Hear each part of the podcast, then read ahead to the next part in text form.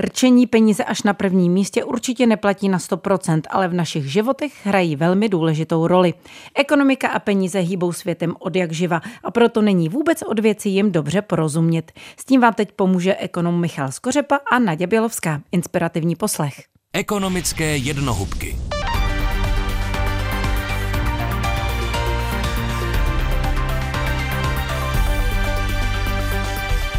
Prvním místě je to určitě eh, vlastně přání České národní banky eh, vidět silnou korunu. Koruna spíše nežli, eh, aby nám život ulehčovala, tak nám ho komplikuje a pro české firmy a české zaměstnavatele to znamená, že budou pokračovat v tom, co v posledních letech načali, to znamená v takzvané spontánní euroizaci. Česká koruna poslední dny raketově posiluje vůči euru. Koruna je premiantem i ve srovnání s polským zlotým či maďarským forintem. Kurs koruny Informace, která většinu z nás zajímá především v době, kdy jedeme na dovolenou do zahraničí nebo si chceme v zahraničí nebo ze zahraničí něco koupit. Měnový kurz totiž ukazuje cenu jedné měny v jednotkách jiných měn. V našem případě tedy to, kolik stojí koruna dolarů, eur, případně jiných měn nebo obráceně. V tržních ekonomikách se směné kurzy měn určují na devizovém trhu, který je otevřen širokému spektru kupujících a prodávajících a kde se obchoduje prakticky nepřetržitě. Tolik obecná definice. To, jak je koruna levná nebo drahá vůči ostatním měnám, nám buď prodražuje nebo zlevňuje zahraniční nákupy a dovozy zboží do Česka a naopak cenově zvýhodňuje nebo znevýhodňuje zboží a služby, které vyvážíme. Jak se dá s kurzem koruny pracovat, aby našemu hospodářství co nejvíc pomáhal?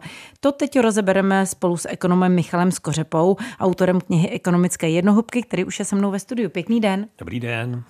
Michale, česká koruna patří mezi velice stabilní měny. Když se podíváme na vývoj jejího kurzu, tak vůči euru dlouhodobě posiluje. Co to pro naši ekonomiku znamená? Chceme mi rozhodně silnou korunu, nebo to není tak jednoznačné? Jaký kurz je vlastně pro korunu ideální? Já se bojím, že na tohle to se nedá odpovědět jinak než velmi obecně. Prostě kurz koruny je cena, za kterou si můžeme, když máme koruny, můžeme si koupit eura nebo dolary a další měny. Čili je to cena jako jakákoliv jiná, cena na jednom konkrétním trhu, devizovém trhu a tím pádem tou správnou úrovní pro tuhle tu cenu je prostě úroveň, která vyrovnává nabídku a poptávku na tom trhu, čili ten trh si o to řekne sám, kde by ta úroveň měla být. A já rozhodně nezdílím taková ta volání potom, aby koruna byla buď slabá nebo silná. To samo o sobě z mého pohledu aspoň teda nedává žádný v podstatě smysl. Prostě koruna být taková, aby to dobře sloužilo té ekonomice, aby to vyrovnávalo to, co eh, chtějí cizinci po nás, to, co my chceme po cizincích a někdy to může být slabší úroveň, někdy silnější podle situace. Nechal bych to na tom trhu. My jsme ale malá otevřená ekonomika, hodně exportujeme. Nemůže pro nás být ta silná koruna někdy nevýhodou, že to eh, vlastně snižuje naši konkurenceschopnost na zahraničních trzích? Určitě, ano, je to přesně tak. Čím bude koruna silnější, tím budou mít eh, těžší život vývozci, naopak budou jásat dovozci. Mimochodem například kdokoliv z nás cestuje do zahraničí, tak je vlastně taky dovozce. Když já poletím do Turecka na dovolenou, tak si kupuju turecké služby a zboží a vlastně dovážím do Česka v úzovkách, čili týká se to i domácností, aby to nevypadalo, že ten kurz a jeho dopady se týká jenom firem. Ano, silným kurzem trpí jedna strana té ekonomiky, slabým kurzem zase druhá a právě proto je nejlepší, aby ten kurz byl tak nějak někde uprostřed, aby každá byla tak trochu šťastná a nešťastná zároveň. Česká republika patří mezi země s tržním hospodářstvím a tak i pro českou korunu platí to, že její kurz určuje trh, jak už jste řekl. Co v očích investorů dělá korunu atraktivní? A nebo naopak, jaké faktory rozhodují o tom, zda jde kurz konkrétní měny nahoru nebo dolů? Tak v podstatě to můžeme rozdělit na eh, dva vlivy. Jeden vliv je ten standardní obchodní, to znamená, koruna posiluje v případě, že my eh, chceme toho hodně kupovat v zahraničí, že jsme, řekněme, hodně konkurenceschopní, jsme levní. To znamená, že vlastně těch eur, která dostáváme, je víc než korun, které naopak odevzdáváme a tím pádem ta koruna eh, posiluje, což podráží nohy tomu vývozu a vrací to ten trh vlastně do rovnováhy. Čili to je taková ta standardní obchodní logika. A kromě toho se do tohohle toho běžného provozu obchodního v úzovkách pletou ještě investoři, protože koruna patří ke statkům, které mohou mít roli investiční. Nikdo z nás si nekoupí chleba na investici, ale už se dají kupovat na investici veterány nebo zlato, že komodity různé a také cizí měny, protože já můžu očekávat, řekněme, že koruna posílí, tak si ji dneska koupím za nynější kurz.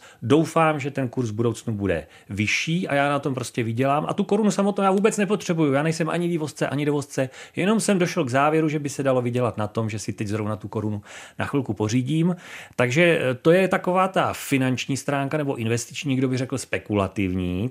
Ale v zásadě samozřejmě ten investor, který teda má pocit, že koruna bude posilovat, tak zase znova on ten pocit nejspíš bude mít proto, že čeká, že s českou ekonomikou se stane něco dobrého, že končí nějaký třeba nepříznivý šok, který tu ekonomiku dusil, jako jsou, řekněme, vysoké ceny energií v nedávné minulosti, nebo že třeba v Česku nastoupila nějaká úžasná vláda nová, která tu ekonomiku bude řídit mnohem lepším způsobem, takže ta ekonomika bude produktivnější, bude eh, se lépe uplatňovat na mezinárodních trzích a zase znova koruna bude posilovat. Čili těch důvodů může být celá řada, ale vždycky samozřejmě eh, koruna se nakupuje ve chvíli, kdy mají investoři pocit, že ta ekonomika má před sebou nějakou dobrou budoucnost. Kurs koruny tedy určuje trh, ale my bychom měli připomenout, že jeho výši může v některých případech, pokud chce, ovlivňovat i naše centrální banka a to takzvanými devizovými intervencemi.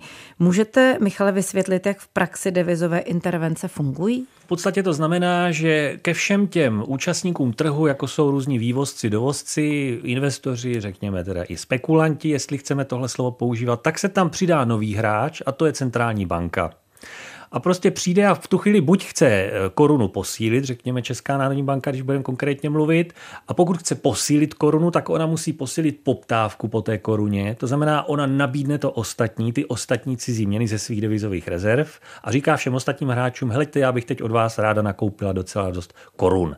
A tím by měla tu korunu posílit.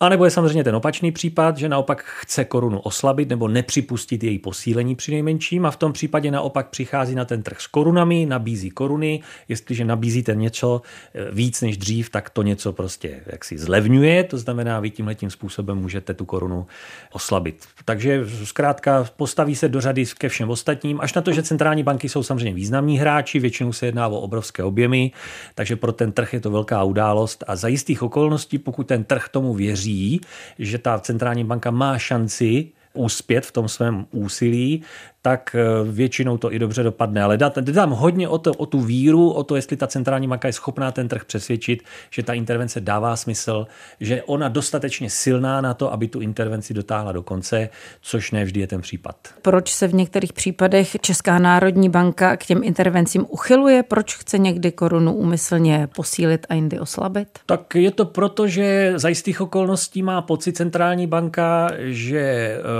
řekněme nějaký mimořádný šok který tu eh, měnu posouvá směrem nebo na úrovně, které nejsou zdravé pro tu ekonomiku jako celek. Tady vezmu například eh, to, co se dělo eh, někdy, řekněme, před 15-20 lety, kdy se tady prodávala spousta majetku, privatizovala do rukou zahraničních zájemců.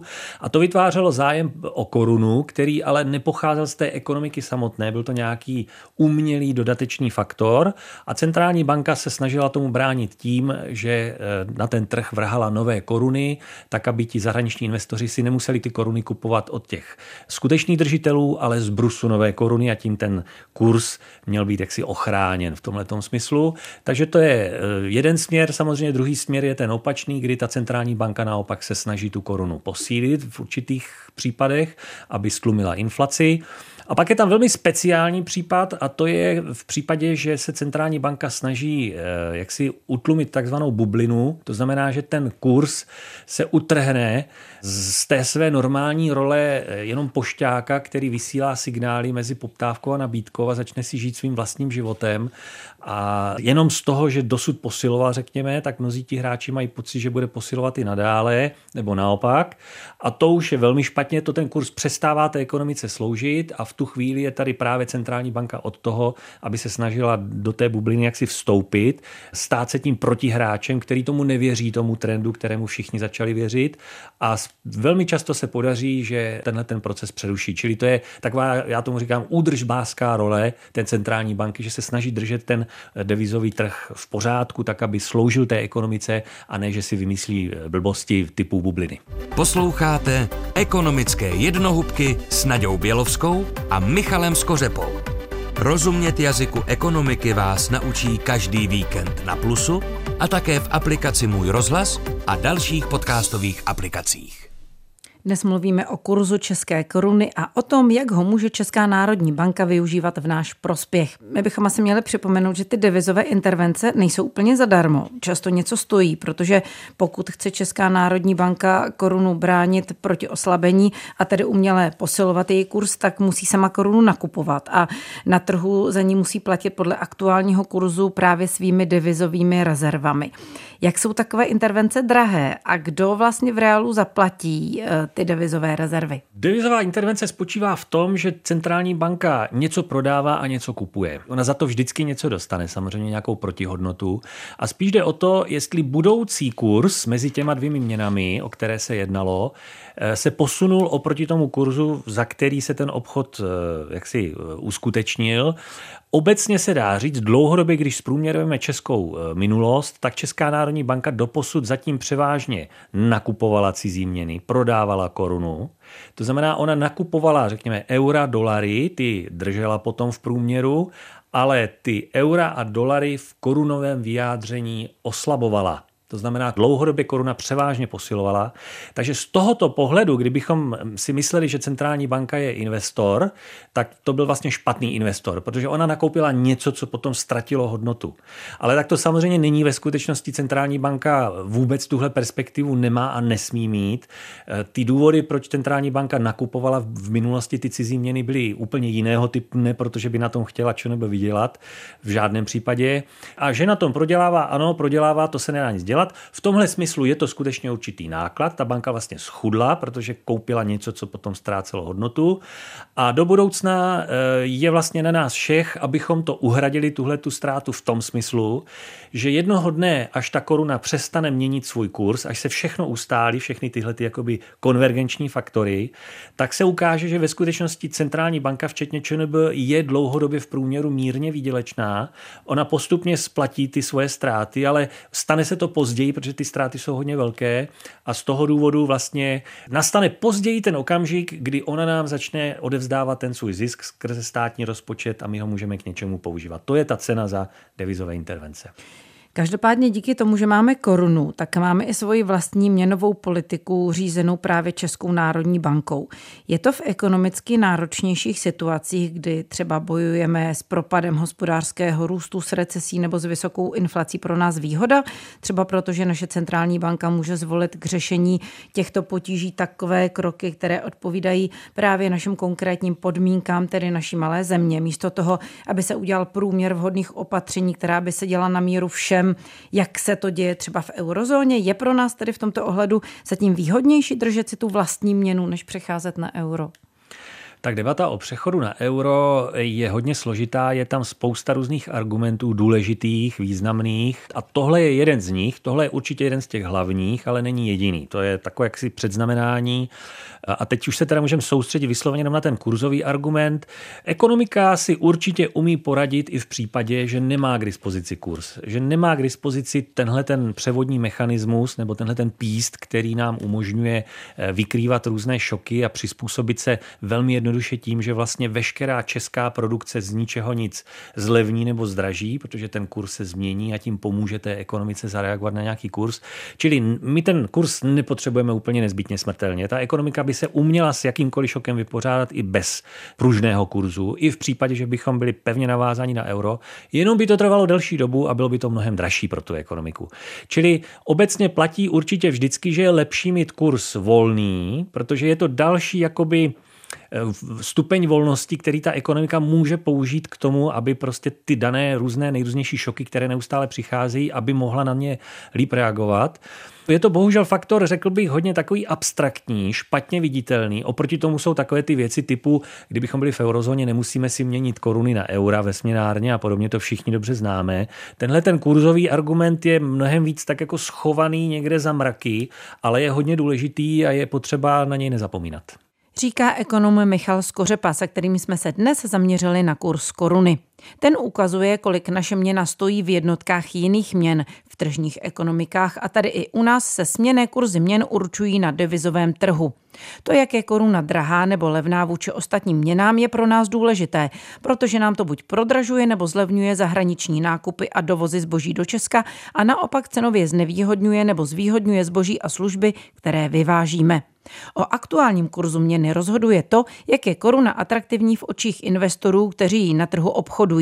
A ti se dívají především na to, jak se daří naší ekonomice.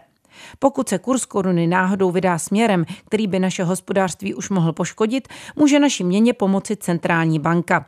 Ta dokáže pomocí tzv. devizových intervencí korunu podle potřeby posílit a nebo naopak oslabit. U dalšího dílu pořadu, který vás naučí porozumět jazyku ekonomických expertů, se těší naslyšenou ekonom Michal Skořepa a Nadia Bělovská. Vrátit se k tomuto i k dalším dílům ekonomických jednohubek můžete kdykoliv na našem webu plus rozhlas.cz nebo v podcastových aplikacích.